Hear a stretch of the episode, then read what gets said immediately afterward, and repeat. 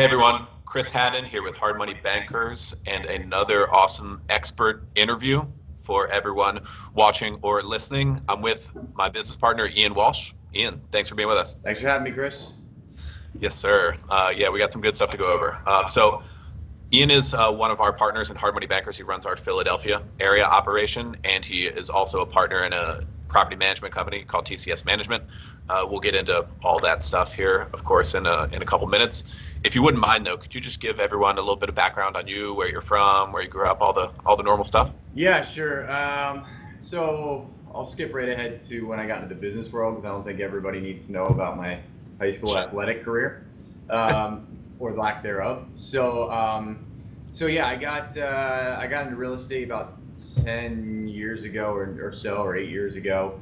Uh, I was wholesaling, didn't have any money out of school. Read the Robert Kiyosaki book, Rich Dad Poor Dad. Said this is how you do an assignment. I didn't know what that was. I said I got to learn how to do that. I got to learn how to make forty thousand dollars in a short period of time by selling paper. So, uh, ended up you know, figuring it out logistically and ultimately, you know, really learn how to market. And that was what it was about because once I learned how to logistically do it and learned uh, how to get after it via marketing, um, you know, it was just about multiplying it and scaling that business.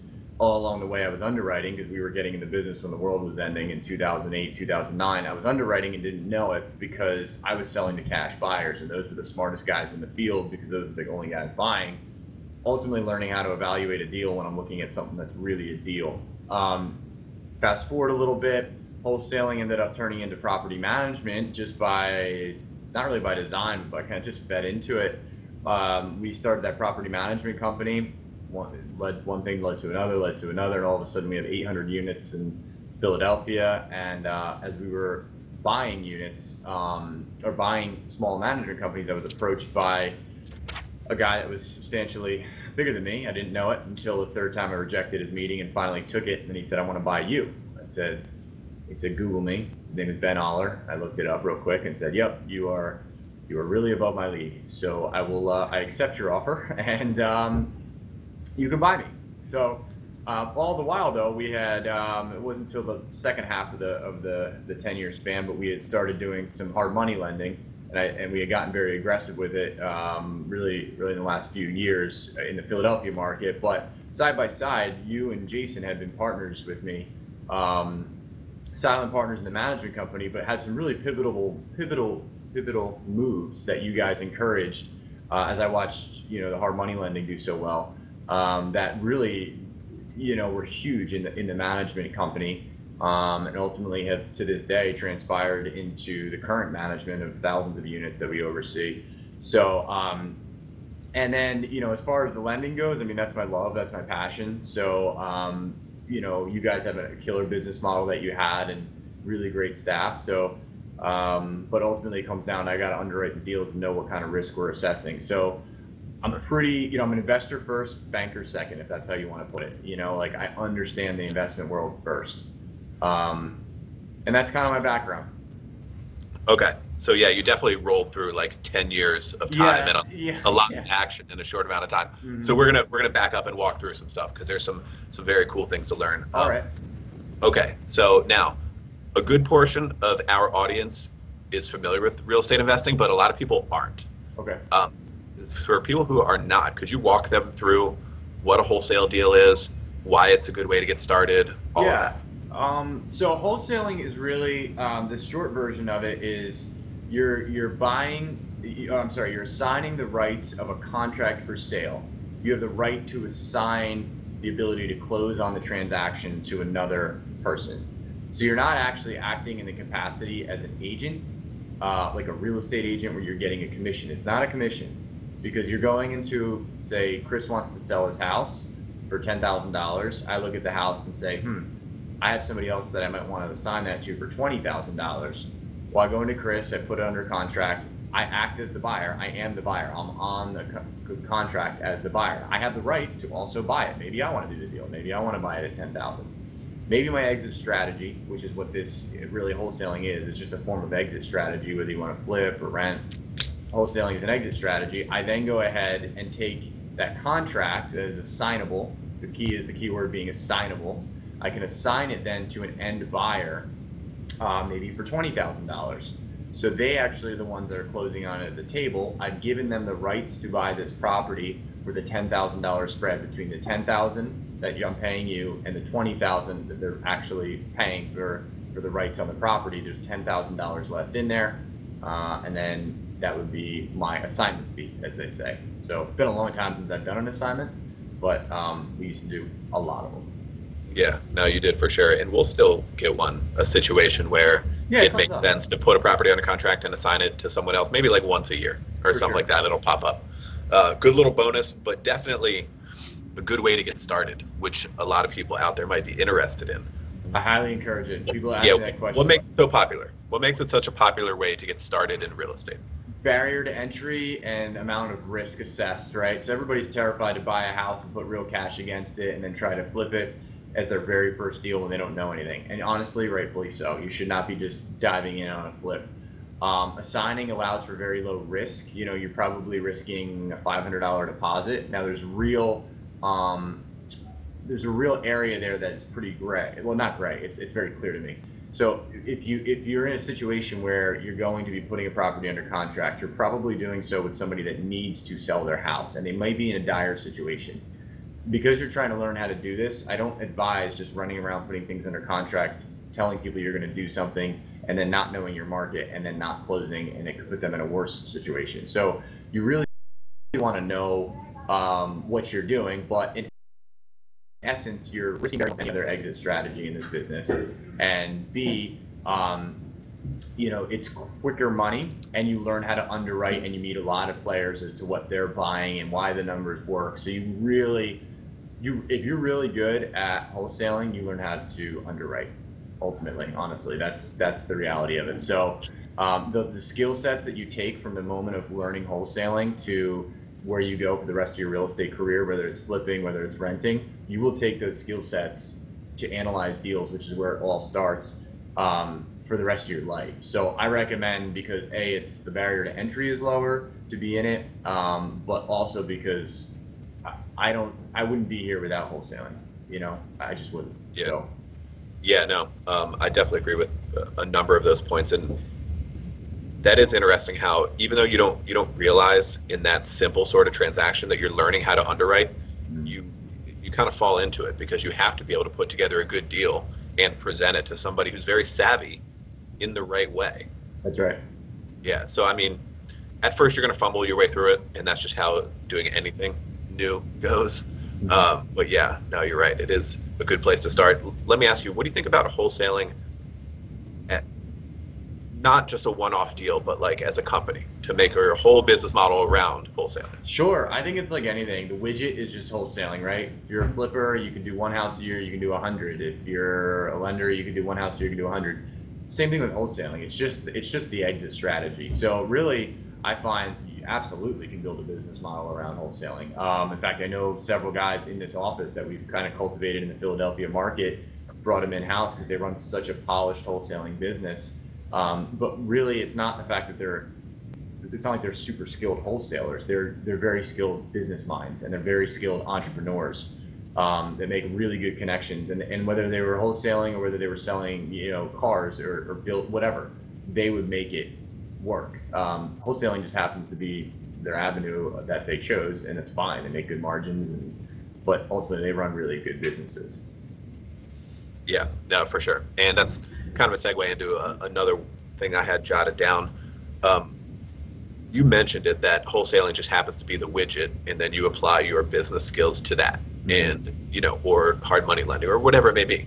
And Jason and I have talked about that for a long time. Like we, we like real estate, and we like being in this industry, but we love business and entrepreneurship and running a company and everything that goes with it. Is really, but we're more passionate about that than we are the widget itself uh, which is okay. I mean, you can be, you know, wh- whatever your Jones is, you can you can find it in.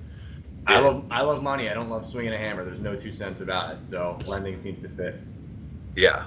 Um, okay. Now, you yourself personally, what's one or two things that you would say have made you successful that make you a good operator in business?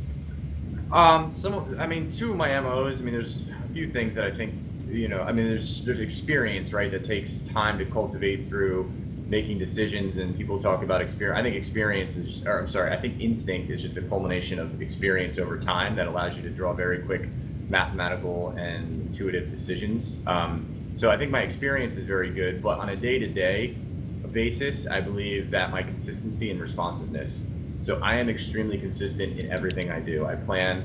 Um, it's just who I am in nature. I am, and I really try to not veer from my path. I feel uncomfortable um, when I go outside of my consistent plan that's in front of me. I mean, literally, I have a plan. You know, it's always in my head. I'm always planning something in my head, whether it's literally to go eat and then use the bathroom. Like I have a plan to go eat, and then, like I under this time frame. You have it mapped out. You have it all mapped out. It's a little high strung. It's a little high strung at times for sure, but overall, it's definitely lucrative and, and profitable in in a day to day. But I am very consistent and. Um, you know, very responsive to people because we're in the technological age too. Like you can't, you, you know, you, you can't go. I haven't checked my email in four days. Like this, No. you get you have like a pigeon flying out there to like to drop off the mail. Like what's going on? Like so, those two things are are, are very. I think when people get to know me, that they recognize that pretty quickly. Yeah, I like that emphasis on consistency. And Jason and I were talking about that recently too. I've been um, I've been toying around with a new productivity tool in the form of a simple checklist of the Mhm. things I want to get done during the week, Nice. and, and not not just like transactional day to day stuff, but like the the bigger, more important type things, like your business owner and like marketing and productivity type stuff, Mm. um, and even personal development and things like that that I can just roll through. Just started last week. Instead of using that little day winner scoring system I have, we don't have to get into all that today, but I was just checking off the boxes. And when Jason and I were discussing that and talking about how that might be um, that might be helpful for training staff members or whatever it may be, that it's not so much about making it super difficult and high level and full. Mhm. It's about doing something that's comfortable enough that you can be consistent at. And that becomes like your new normal. Absolutely. If you can get there, like it doesn't have to be, you know, people Gary is on another level in terms of dedication and you, you don't have to do 75 meetings in one day and work 18 hours like it doesn't have to be that way it's more important to be who you are consistent. yeah Uh, I would I would add to that too that like so what I found is that um, consistency adds to like creating your new neural pathways and the new you. So like sometimes when there's something I want to so I've learned that it, you know it doesn't my day to day right first thing I do every single morning no matter what I get up I have a cup of coffee um, water right and I have my own marketing routine down to like a science. Now, some of the things could certainly be outsourced. Some of it's I could be more efficient, but it's part of the consistency. And at first, it was doing it, and you're like, eh, you know, I got to get up and market, but I, I won't quit at it, right? Until what happens is now I'm at the point where I get that my day is off. So like it became who I who I am just via the consistency, and I happen to want to put wanted to put the importance on the trade of marketing every day to become who I am. And then if I don't do that marketing, before it was if I had to get up every day and do marketing, that's a pain in the butt. But once I became who I was, if I didn't do it now, it's the opposite. So the consistency created who I was in, in those capacities. I'm not perfect at it, and you're right. I don't I don't sit there and you know I don't try to take a meeting every five minutes, and you know it's, I'll burn out. But the, the high level stuff, I try to integrate through consistency and make it who I am, not just a function of my day.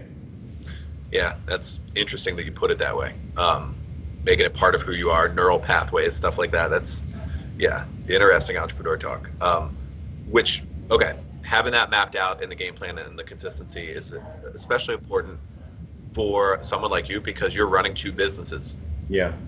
simultaneously in essence. Like, how do you how do you manage that? Because I'm sure you have a game plan in your head for when you do what. How does that all flow? It's all leverage. It's all time leverage and understanding what's important, what's in front of you, and what you have time for. I keep always in the back, you know, in the front of my mind. What is the what is the high? So money is my first function always. Like it's the bloodline to both businesses. So I look at the importance of the meeting or what I have to do right now, and I'm always trying to look at okay, what is the highest amount of money I can make at this moment. Um, and that just becomes like second nature. I look at it and say, okay, probably want to close this loan today as opposed to take this coffee meeting with the title company. I don't know, right? I just that's so it's very it's very instinct. It makes sense. Um, but in terms of so we have really great infrastructure at the TCS and the HMB offices too. So that's a really big deal. So it allows me to just put my hands on the most important activities. So it's not just a one man show. We have I mean, you know, Terry at HMB, you guys, like the whole infrastructure is fantastic. The TCS office, there's 20 people on staff that do different departments. Through my experience, I've been able to really leverage time. Everything I do, though, is written in a book. I can tell you that is, I cannot, I would go, I would turn around and drive six hours if I left it somewhere and go get this book. Um, every single thing I do. I actually don't have to remember anything ever. Like, not my personal life, not my business life. I don't run around trying to like keep like a list in my head and then go, oh, I forgot to do that at the end of the day. Does not happen. Everything that is a commitment, a mental commitment for myself, if I go, I'm going to do this or I have a scheduled time, is instinct that I write it in that book. And then when I flip open the day, I know exactly what has to be accomplished every day. It is going back to what we talked about with consistency. Um, and you've seen me with the book when we're in person. I have this book, and I'm always writing it. It's the same book. Sure. It's, it's actually a calendar. Going back to the consistency, it's tough at first to take that self or self organization method and put it in play because you're not using it in your life. But once I started doing that, and then it became who I was, which is going back to that consistency issue, it is who I am now. So I'm able to identify immediately what needs done in each business on a daily basis. Um, and it's always based on what I'm going to commit to. And it could be like literally, like I just wrote down I have to um, I have an electric bill that I have to call and tell them my um, I have to get the account number. Now I just moved, so I don't know the account number. So I've got to call that. So I knew I have to do that. I made the commitment. I wrote it down. Or it could be, hey, our biggest client's coming in tomorrow at one o'clock. You got to be there. Okay, I'll write it down. Once it's written down, I don't I don't have lists in my head. I don't nothing gets missed. It just doesn't because you write everything down. So that's a big part of um, how I manage you know the time on the two uh, businesses for sure. Interesting. So in when you're writing everything down, it's a calendar, but you call it a book. Is that right? But you open yeah. it up, it looks like a calendar. Yeah, it looks like so. It's like this. So it's a leather bound. I can see that thing. yeah. So leather bound, and on the other side, each each page is one day. So I print it out every month. I just do a printout. It's pretty simple. There's nothing, honestly. There's nothing. Sure. Oh yeah, it doesn't doesn't need to be anything more than simple. But we um, actually did get. I'll actually derail you just a hair we got this. Shoot. I don't know if you've seen this. Have you seen these smart pads? Have you seen this? Changes my life. Have you seen this? So this is a. It looks like paper, and it is. It has micro dots on it, right? And it's it's called a smart pen. It is paper. You have a special pen, and as you write, it actually there's a camera in the pen, and it takes down your handwriting and immediately syncs to your phone. So you literally, whatever page I have in this book, will now be archived forever. Yeah, it's amazing. So that might be the upgrade, my technological upgrade that is coming in the near future. Still paper though. You're writing it down there and it's saving it somewhere else, like to a, a, Google Doc or the program that comes with that thing or something. Right to your phone, and it's the exact handwriting and everything. It's amazing. It's like, and it's because I, I, what I loved about it, it was online, offline, because I like the paper. I like the function of writing. And then it, it puts everything in there. So I could have notes from eight months ago, you know, because the problem is I can't have a full year's worth of a calendar in my, my binder. So I have one month at a time and the other month is gone. So if I ever have to draw up on something and I'm like, oh man, that was in the calendar from a year ago, now it's archived. So it's pretty cool. Um, actually, I'll talk to you guys about it when I get down there. It's, pretty, it's called a smart pen for anybody that's looking organize their Yeah, no, I'll definitely, I'll definitely look into that. I was, like I mentioned, the checklist thing that I'm testing out currently. Yeah. Um, and it's in my office now, and it's on paper for right now. The reason being is just like the system I have on my glass door. I, sometimes I want it to be a little bit more tangible than just in a phone. Yeah, yeah, yep. Because I can, I can easily not look at an app in my phone. I can easily avoid something like that, but it is hard for me to avoid that piece of paper on my desk, yep. which makes it a little bit different, right? Um, low tech, very simple, but effective stuff. Um, yeah, cool. No, I'm, as you saw, I'm making a couple notes here for uh, yeah, I don't know why. I don't know why I never personally. I'm not saying it's wrong, but I've never clicked with the um, running my life around, you know, like the e-calendars and stuff. I just there's nothing wrong with them. I just never personally clicked with it. Maybe you're right. Maybe it's the tangible aspect of writing. I'm not sure, but it's just that's what worked for me. Yeah, it sounds like it works for you as well. Yeah, in a little bit different way. Everyone has their own system. Like I, my calendar is the Google Calendar that syncs to all my devices, and that's best for me. And we have shared calendars for the office and everything else, so that that works great. But just some of my personal productivity stuff, sometimes I like it to not be on the phone.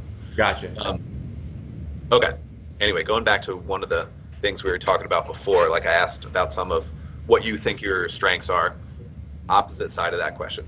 so, what would you like to improve about yourself in business if you could?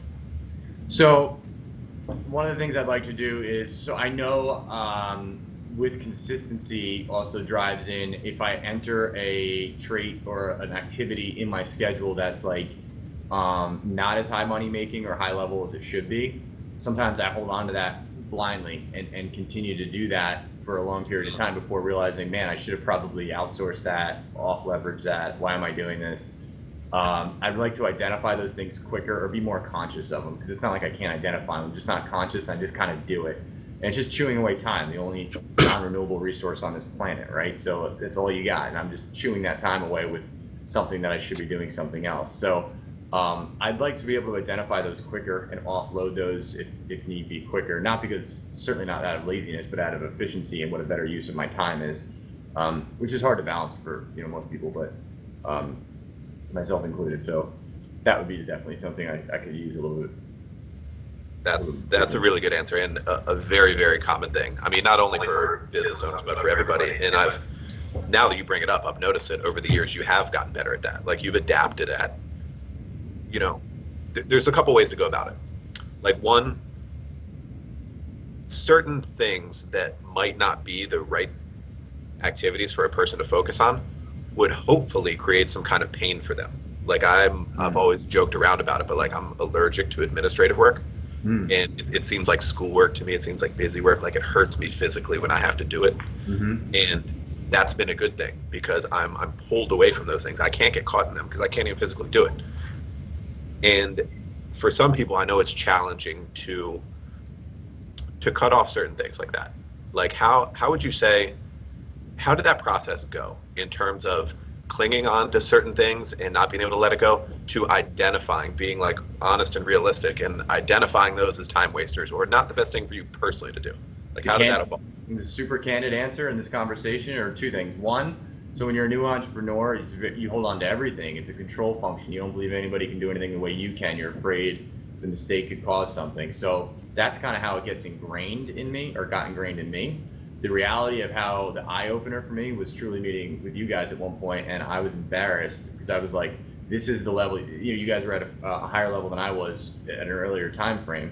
So I remember meeting with you guys, and you guys looked at what I was doing, and basically looked at my day, and, and I was embarrassed. You weren't trying to embarrass me, but you were like, I was on a different planet than you were at that moment, and I realized it, and I was like, you know, it's embarrassing to say this is what I'm doing all day and I just became extremely um, conscious of my peers and understanding like if I'm trying to get to where I'm trying to get to, I'm not walking into another meeting and telling you, you know, you guys because it was like you guys, you know, pseudo coaching because you were, you know, we had a business coach at the time that you guys had made a lot of developments through yourselves. So I really wanted to listen to that and. Um, it was a, it was a combination of things, but it was more of just like I'm not coming into another meeting saying this is what I'm doing again. So I forced the change, and then as as you as you open those changes, all of a sudden you're going like it's easier to recognize, and you're you're like, oh my gosh, I can't do that. I can't do that, you know, or I should be doing that because um, you don't want to like go the wrong things either. It's not about not working. Like people people think that running being an entrepreneur is about not working. That's not the truth. That's not the case. It's about working on high level functions of activity um, and not low level um, and leveraging your time. So that's honestly how that came about. Yeah, I mean that a couple of those things were really good points. I mean, one that it's just not easy to know this stuff until you experience it, and having yeah. you know working with partners, a business coach, like you said, mastermind group, whatever it may be, it, it's just a process of learning from other people and learning about yourself. And I mean, you know, like they say, if it if it were easy, everyone would do it. Sure. You know, everyone would have a company. Yeah. Yeah, I mean, the challenging thing is for a business owner, large or small size, you know, your job is to focus on the highest level activities, for sure. But at the same time, even especially when you're small, there's just so many things that there's no one else around to do it yet. Mm-hmm. And then, yeah, like you said, if I don't do it myself, it won't be done right. So then you are afraid to let it go, which is really not the case. I mean, with with you know anyone on your team that you hire, something else is going to be moving around. A you know a job that was yours or that was someone else's is going to shift because that's just how it goes when you have more people. So no, it's not the end of the world. Things are not going to fall apart. The sky's not falling, and you can delegate. right. True. All true. Yeah, yeah. Um, yeah, I was making a couple good notes there of things we were rolling through. Um, so I think a good exercise for people, and let me know what you think about this. Instead of focusing on what you should stop doing, maybe it's better to focus on the few important actions that you do do.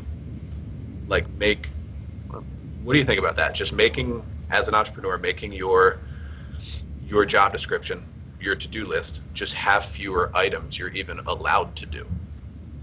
Yeah, I mean, I would say uh, along the lines of that, maybe weighing the activities and understanding like if you don't know the difference between making sure you're in, in front of something because without you this is this five thousand dollar check is not going to be in your pocket. And you know grinding out um, some data inputting if you can't see the difference in that first you've got to identify the difference in those two activities. And then i would say um, reduce the amount of uh, the data inputting type activities. And yeah like encourage yourself to focus on hey what big transaction am i involved with today that takes my expertise to really get this what's going to make the, the, the, wallet thicker today uh, not what is just a time crunch because i want to be a busybody but I, I think certainly focusing on the things that are high level activities and reducing the amount of busy work probably simultaneously is what I would probably try to do. But you've got to be able to identify them first. If you can't see them, you've got to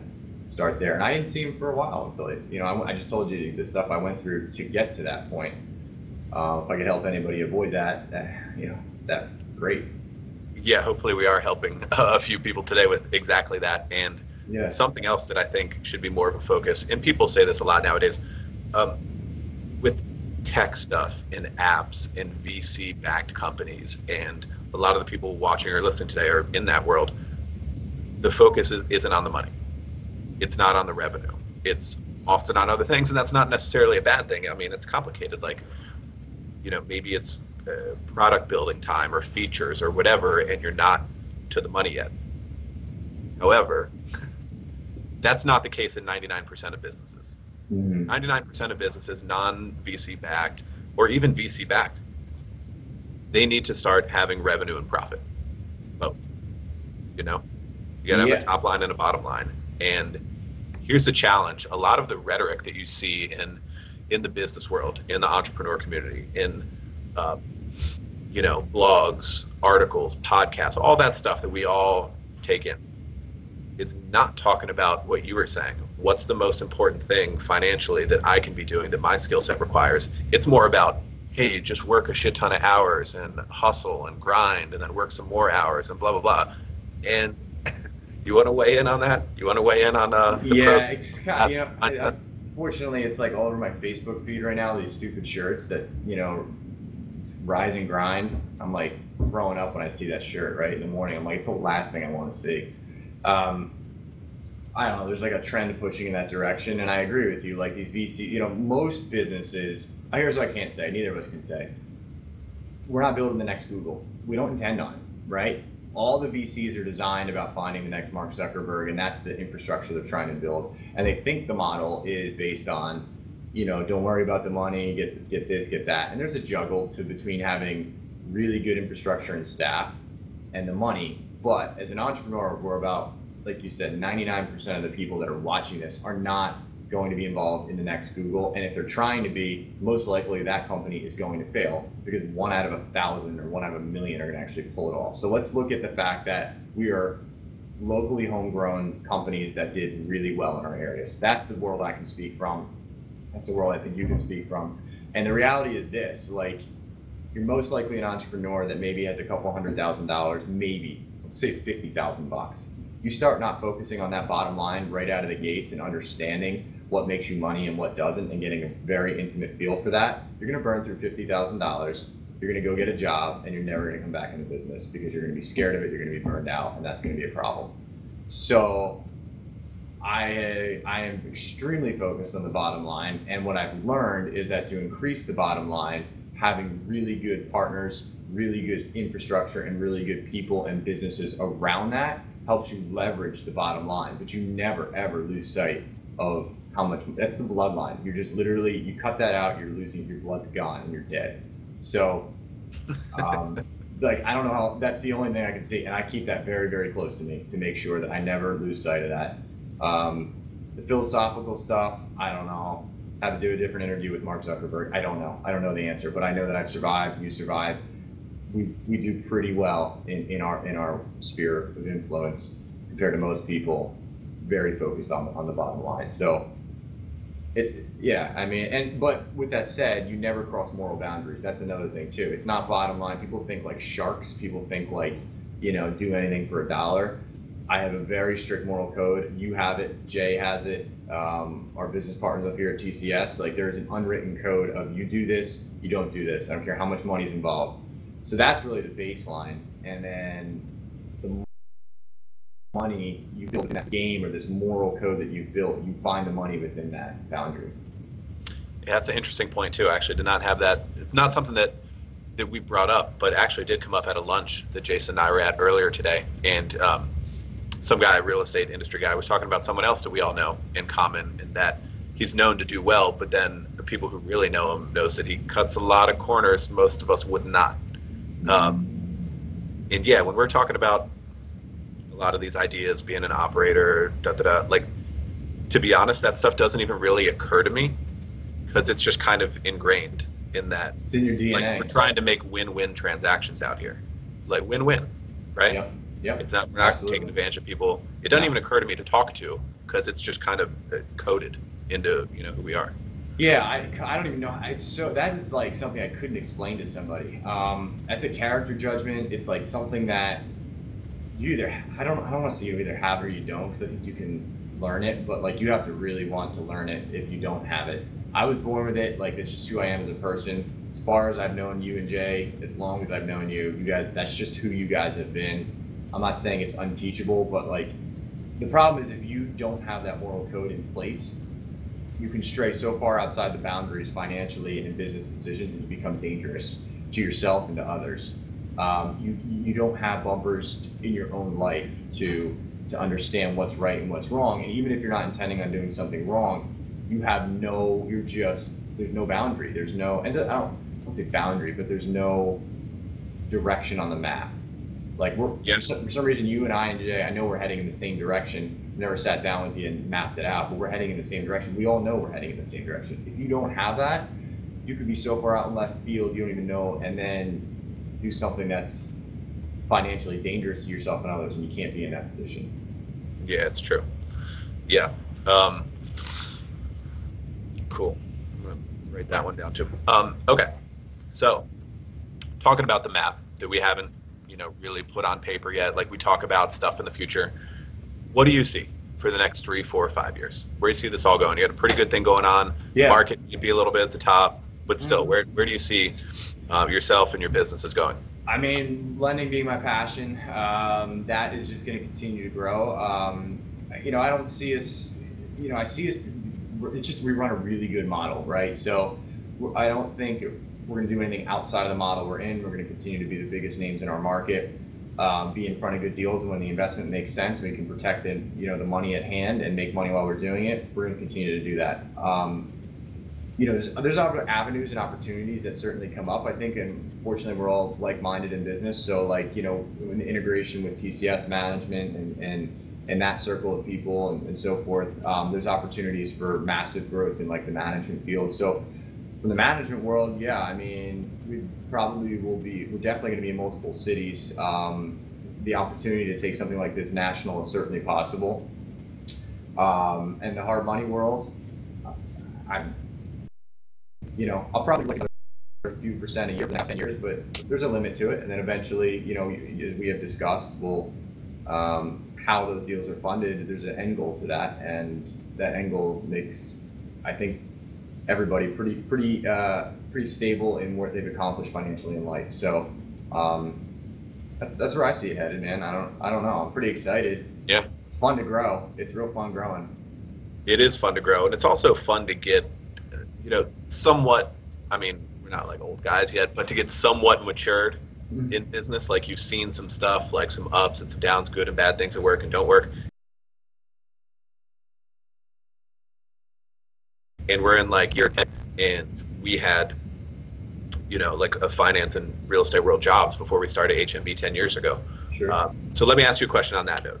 So you're in a good spot. You have good companies, good partners, everything else. Things are moving in a good direction, and it takes time to get there. And what would you, what kind of advice would you give to somebody who's in like year one or two, maybe in real estate, maybe in small business? What kind of advice would you give to someone who's around that stage of their career and wants to get where they actually see what's going on and understand the world?